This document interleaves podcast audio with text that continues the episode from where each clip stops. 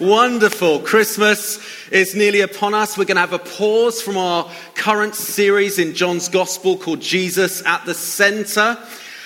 But actually, of course, Christmas is all about Jesus being right at the center of it all. So, although we're pausing looking at John's Gospel, we're not pausing the theme at all of Jesus being right at the center of it all. In fact, we should never deviate from that theme of Jesus being the center.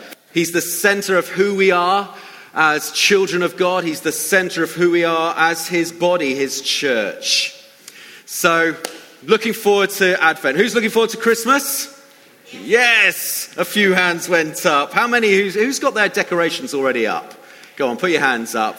Look at that. Okay, keep your hands up if you had your decorations up last week. Okay, I know there's a few actually who aren't in this room who probably would put them up the first sign of autumn. I love that sense actually Although I tend to fall in the latter camp of delaying the decorations as long as possible, I, I love that sense of anticipation that those who literally want to throw up their decorations the moment summer's gone. It's that sense of excitement, that sense of longing for Christmas to come. And really, that's what Advent is all about this sense of expectant waiting, longing for the coming of Jesus, this anticipation of new hope. I think Advent is sometimes overlooked. It's resigned often just to a calendar, hopefully with some chocolates behind the door. But in our always busy culture, I think it's really important to take note of Advent. This longing, this sense of waiting, this anticipation for the King of Kings. Because otherwise, this run up to Christmas, all it is, it's just a mad present buying panic rush if you're anything like me it's uh, our diaries are full up of kids nativities and food organizing and um, trying to sort out family politics you know who's staying with who and well they had so and so last year i suppose it's our turn all that sort of stuff all the time nervously checking your bank balance. Are we okay? Are we going to make it this year? With all that sense of panic and rush and busyness, I think a, a, a proper understanding of Advent is so healthy. So healthy in our busy culture. Historically, Advent has always been a time of prayer and preparation waiting for the wonderful celebration of the arrival of Jesus. It's very similar in many respects to Lent, a preparation for Easter. But really, uh, my hope really this morning, as we, uh, as we kind of focus on Advent again, is, is that we are able to pause for a moment and think about what Advent means for you in this busy 21st century and what it speaks to us about actively, faithfully waiting.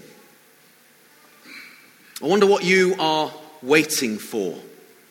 I'm not talking about presents this Christmas. What, are you, what have you been longing for? What have you been holding out for? Maybe it's for your healing. Maybe it's for a loved one's salvation. Maybe it's for a marriage partner or for a child or for a change of job or a change of circumstances? What is it that you are waiting for? Because Advent the story, as for the run up to Christmas, speaks so much into how we can wait.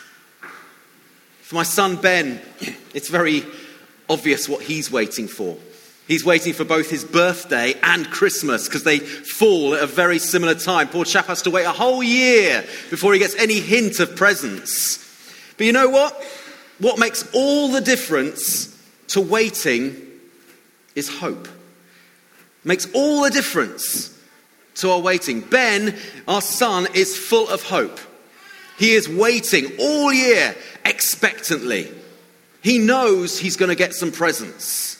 He badgers us about it continually, doesn't he? Never gives up. If there's one example of persistent asking, it's Ben. I mean, he's a great example of ask and go on asking and never give up. He is a brilliant example. He's persistent. Why? Because he knows his mum and dad. He knows our character. He knows that we're not going to turn around and go, you know what, Ben? On reflection, you haven't really hit the mark this year. You're not going to get any presents this year. No, he has hope. He knows his mum and dad. He knows what we're like. He knows we want to bless him. He's totally hopeful. Waiting with hope makes all the difference. You see, waiting without hope is a horrible place to be. When we wait without hope, it just leads to despair, leads to disillusionment, it leads to disappointment, and all the other D's that are, are so unhealthy when we, when we start feeding on them. Because that's what happens when hope isn't in the mix. Despair and disappointment so easily creep in. It's a, it's a real mud pile. But add hope into the mix, and our waiting is transformed. We wait expectantly. The mic behaved itself last week. I thought we were going to be fortunate, but there we go.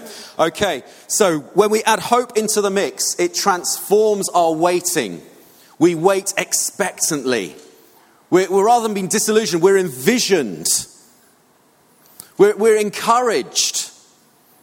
And all the other healthy words that begin with E for some reason. Hope makes all the difference. It makes all the difference. And really, that's my first point. Advent reminds us that we can wait in hope.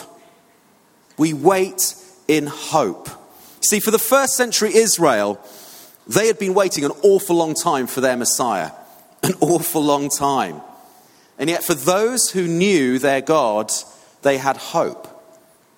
Why? Because throughout the centuries, God kept on bringing promise after promise after promise of the Savior to come. And those who knew their God well knew He never gives up on His promises. He never gives up on his promises. And we, we can go right the way through Scripture. In fact, I'm going to do a whistle stop tour this morning. Right back at the very beginning in Genesis 3, just after Adam and Eve had rebelled against God, decided they knew better, they would do their own thing. The moment they sinned, God promised salvation. Genesis 3:15 to, to the serpent, the devil, this is what God says I will put enmity between you and the woman, and between your offspring and hers. He, meaning Jesus, will crush your head, and you will strike his heel. Right back at the very beginning, there's the promise of Jesus' complete victory over sin and death, and also a hint to Jesus' suffering to come. Right back at the very beginning. You know, you, you could almost argue this is where the Christmas story began. We usually flip to the beginning of Matthew. Actually, you can go right back to Genesis if you want. The promise of a Savior. Right at the very beginning. Throughout the centuries, throughout this wait, God gives his people promise after promise. When he calls Abraham, then Abraham. 75 years of age, married to a woman who was barren, he promises that you will father a nation. Through you and your offspring, all the nations of the world will be blessed. Amazing sign when Isaac finally came. He had to wait another 2,000 years for that promise to be totally fulfilled when Jesus came and through him all the nations on the earth were blessed. But a seed of hope was planted right back in Genesis 12. Amazing. 700 years before Jesus finally arrived on the scene, as Israel was on this slippery slope of rebellion against God, despite the warnings, they were heading headlong into captivity in Babylon. It hadn't happened yet, but we have Isaiah. Amongst the warnings, of judgment because of their rebellion, there was still hope. He says this, Isaiah 7:14, "The Lord himself will give you a sign. The virgin will be with child and will give birth to a son, and you're to call him Emmanuel, which means God is with us." God with us is the theme for our Christmas season this year. God with us. This is 700 years before Jesus finally arrived. What a promise! What a promise. He goes on in chapter 9 to speak of a child who will be king, whose rule and reign will never end, whose righteousness and peace and joy will be established forever. This was a promise to people who were rebelling against God. What does that tell you about the faithfulness of God? 600 years before Jesus arrived, 100 years after Isaiah's prophecy, we've got Jeremiah. This time, Israel were in captivity. And still, God's promises come. Jeremiah prophesies about a new covenant. A covenant where God's people can have a personal relationship with Him. Ezekiel takes this further, prophesies about this covenant can bring change from the inside out. That it was no longer about writing laws on tablets of stone, but God would write his laws on people's hearts.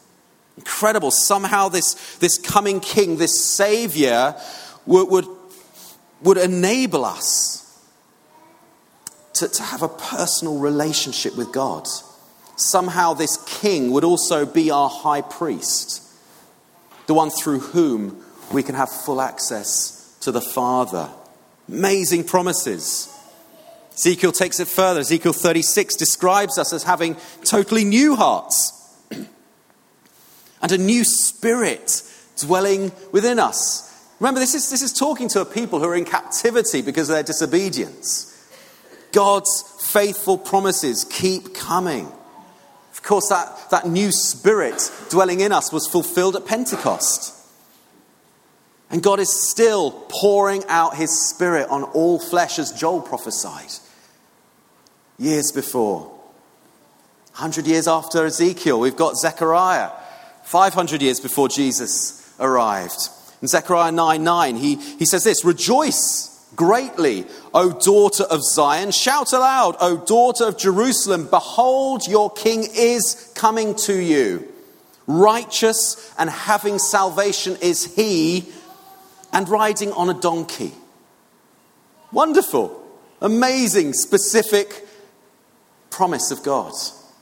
Humble, riding on a donkey. God was slowly but surely revealing the character of what this promise, what this coming Savior, this coming King would be like. We've got the four servant songs in Isaiah.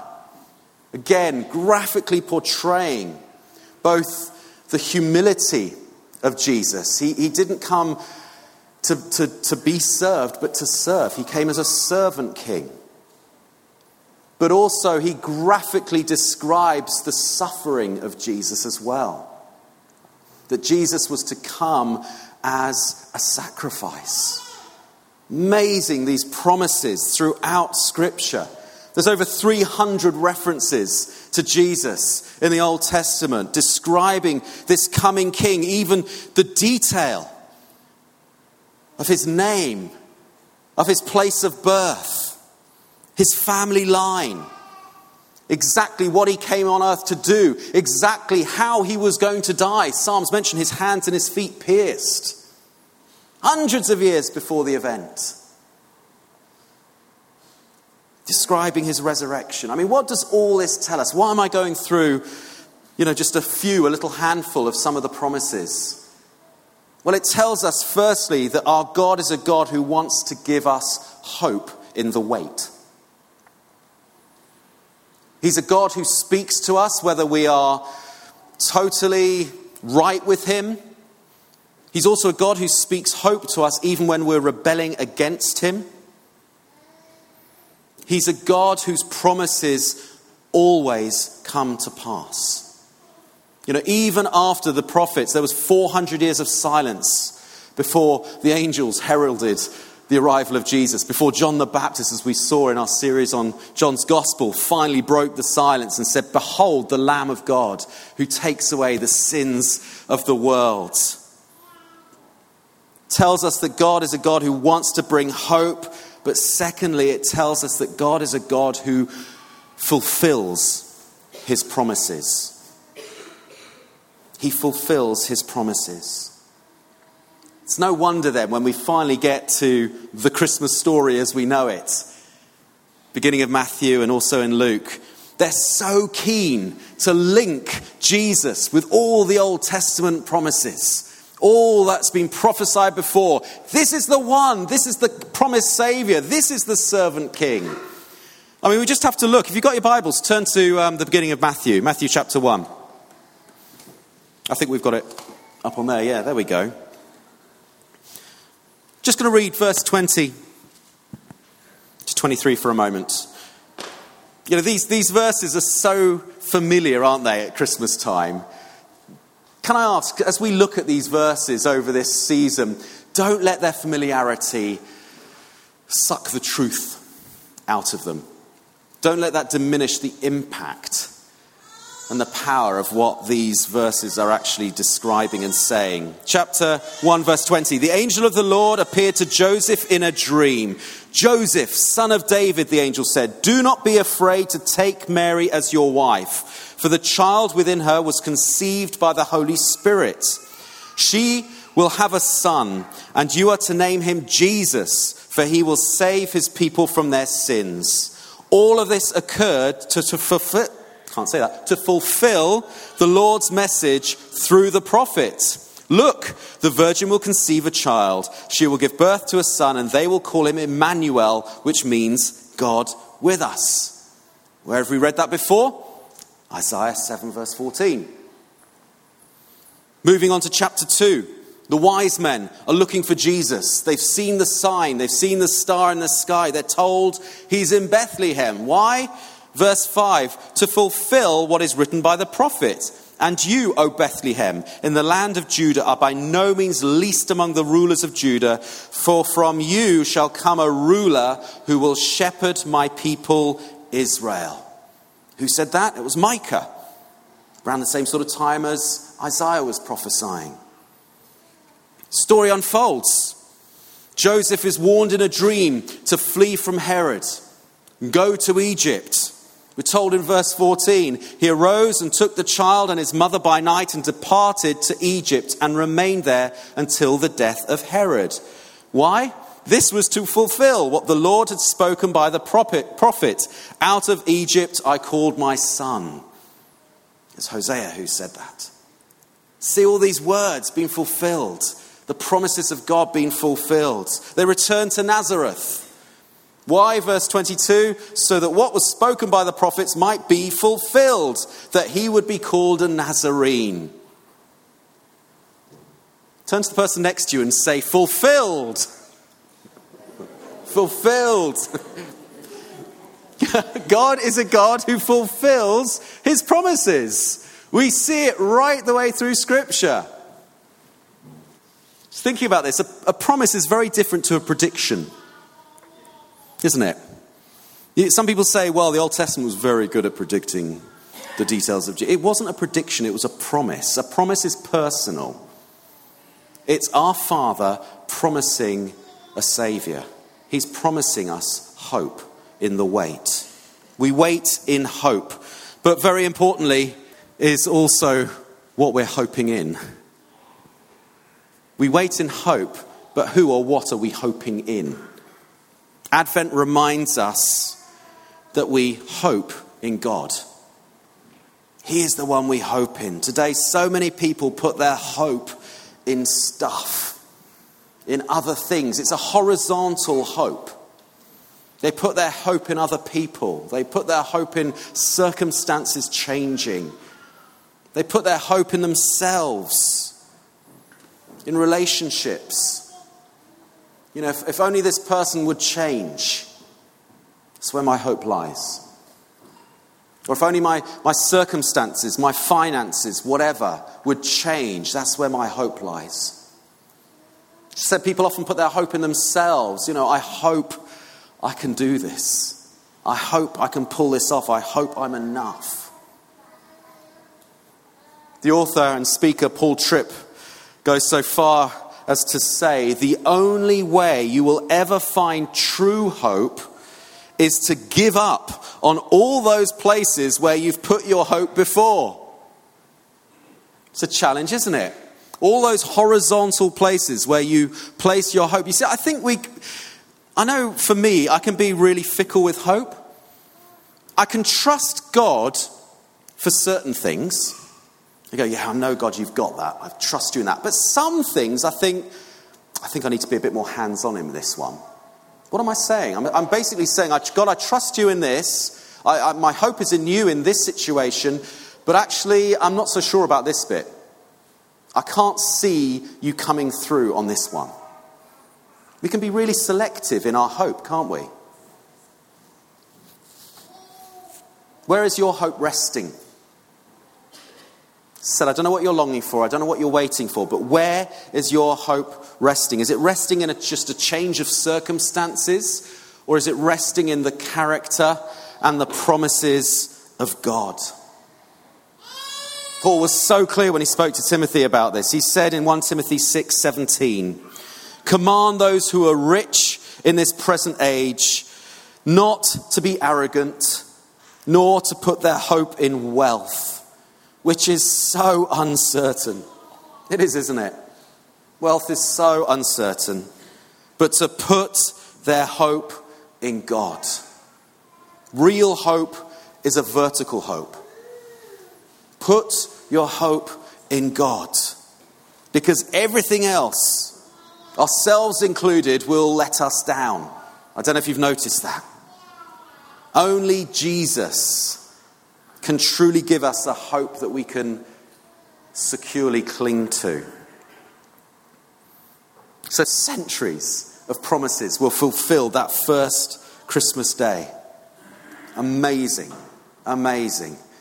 And the truth is, God is still fulfilling his promises today. He is a promise keeping God.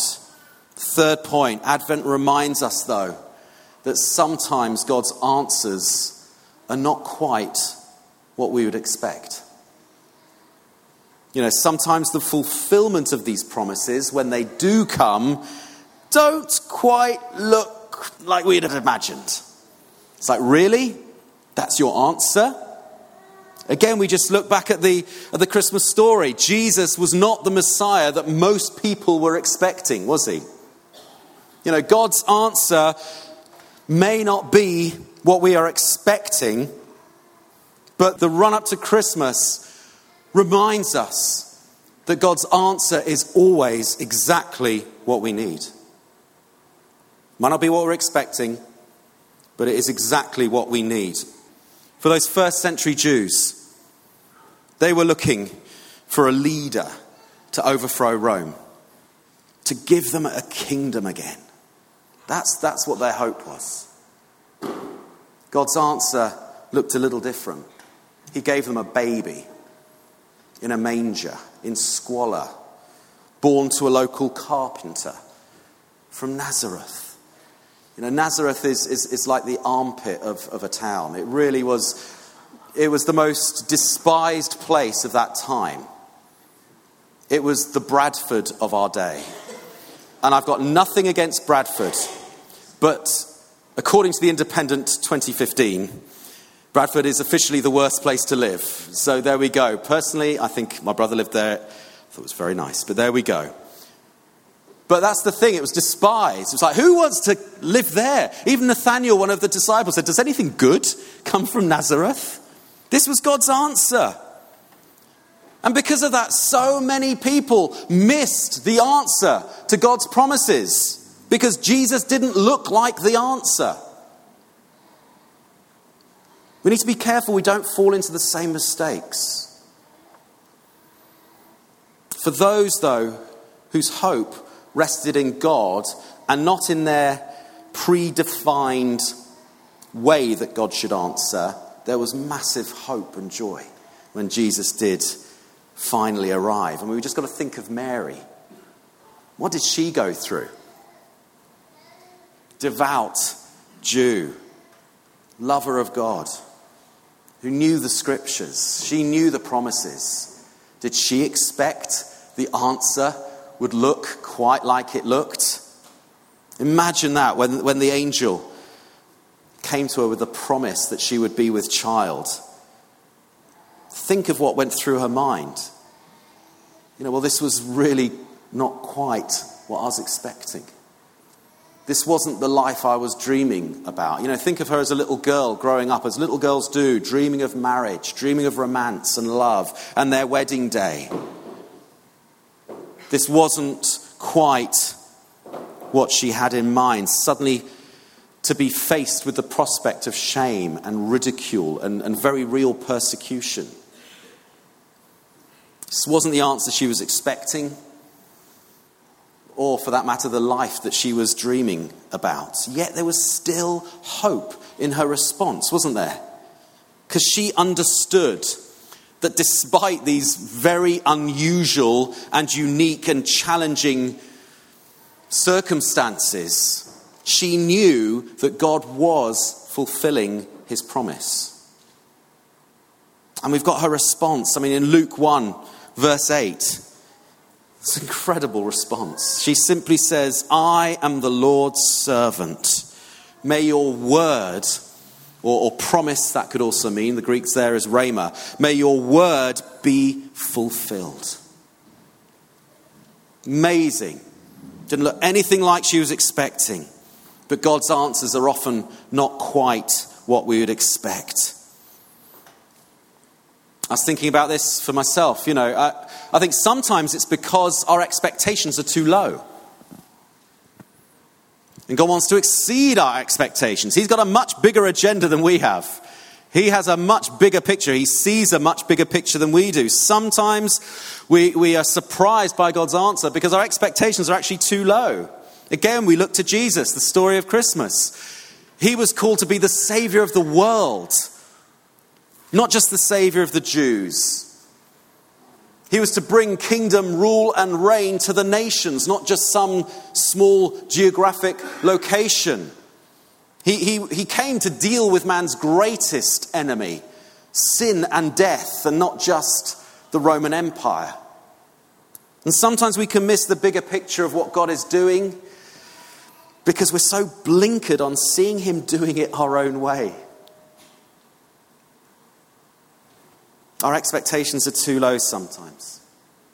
But sometimes, and I think this is probably even more challenging, God surprises us by giving us an answer that seems smaller than we imagined.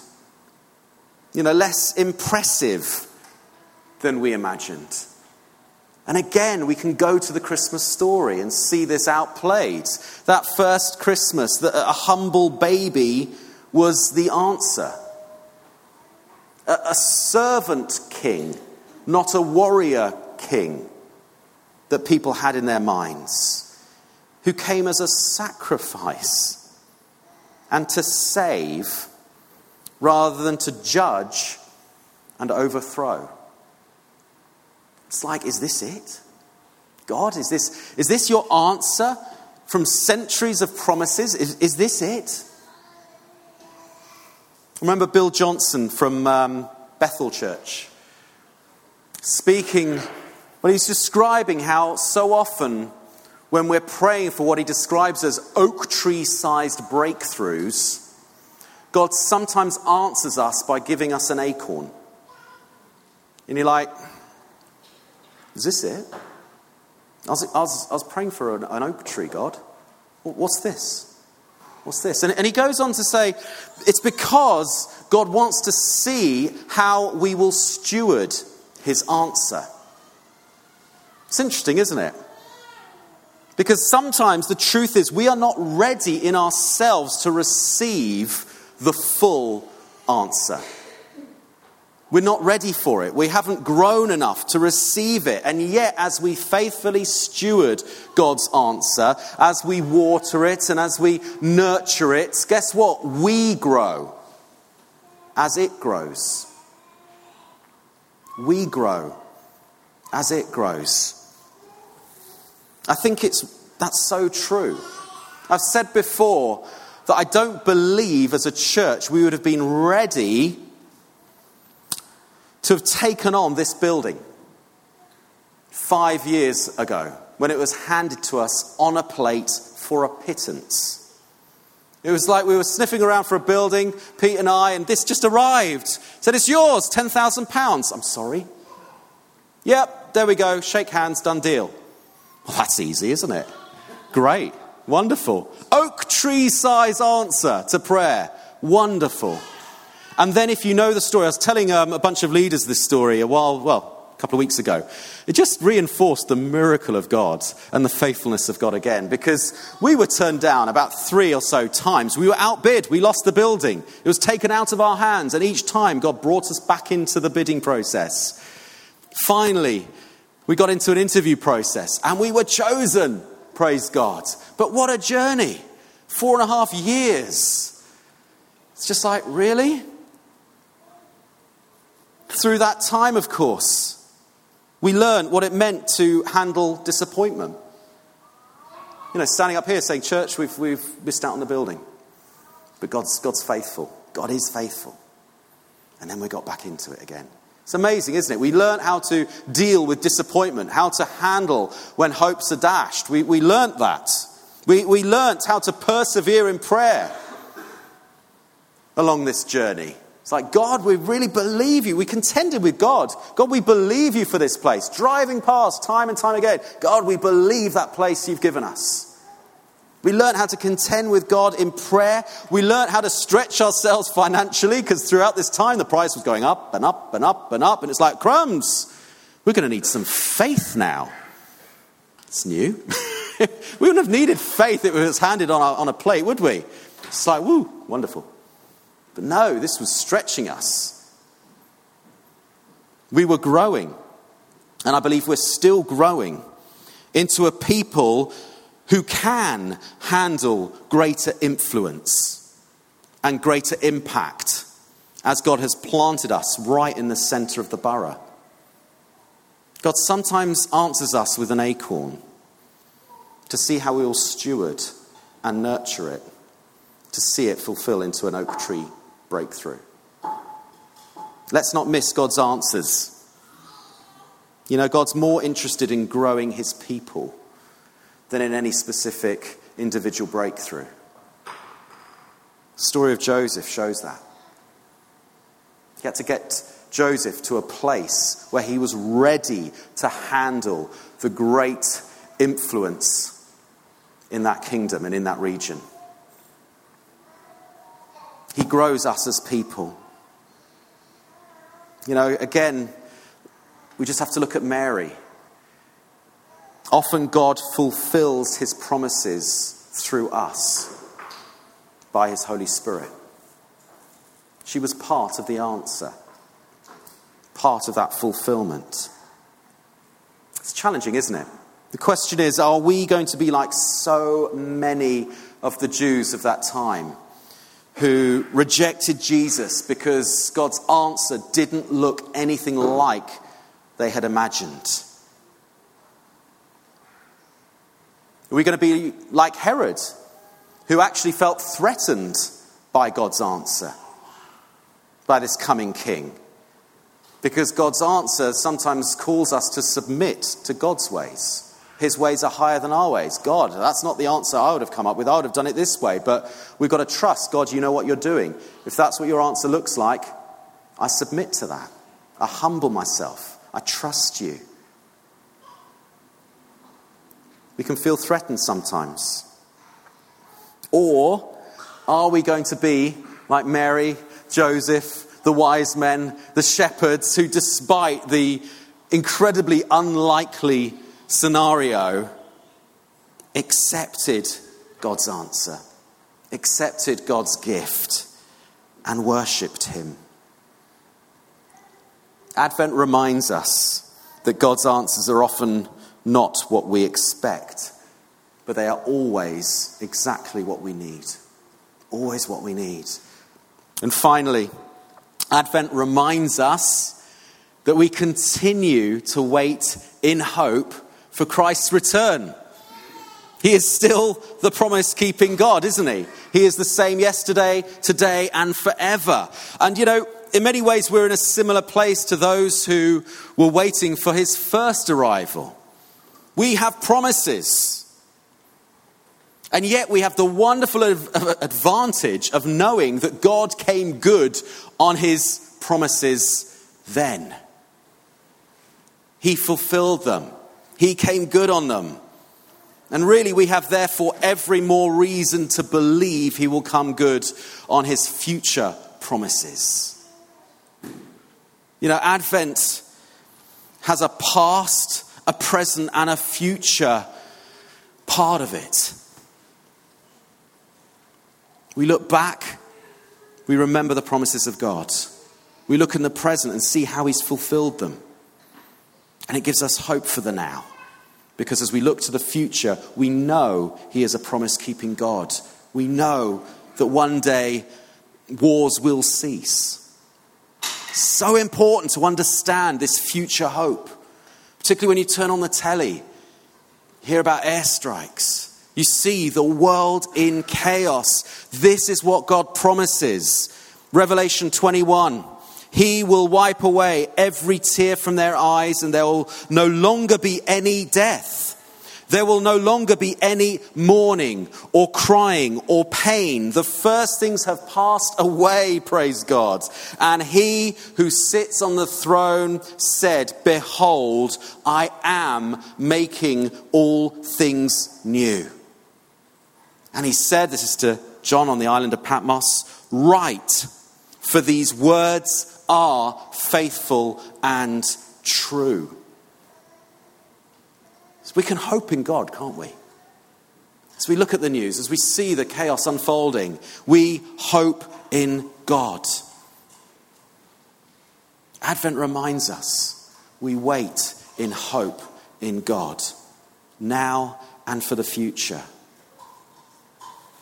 I recently read a story of a mum whose wayward daughter had run away from home. And every night she would pray that her daughter would return. And every morning she woke up disappointed when she saw the bed hadn't been slept in.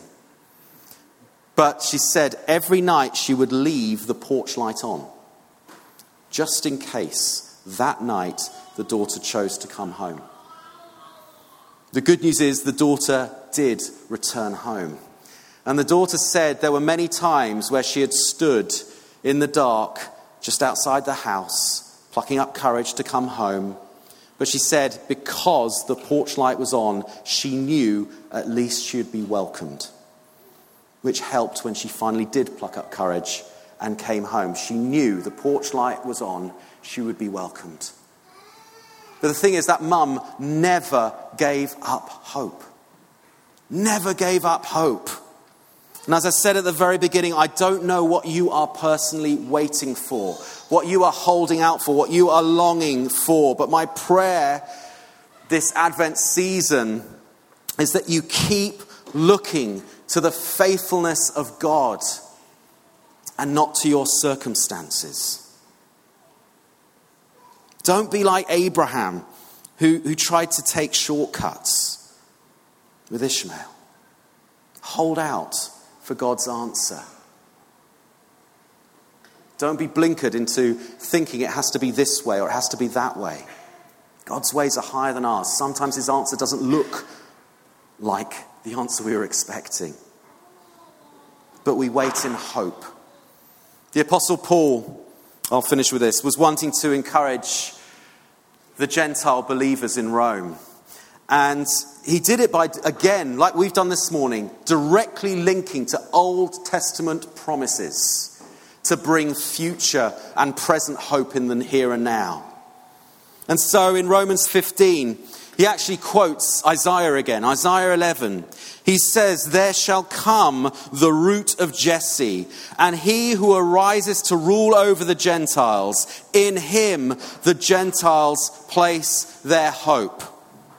Now, therefore, may the God of hope fill you with all joy and peace in believing, so that you will abound or overflow in hope by the power of the Holy Spirit.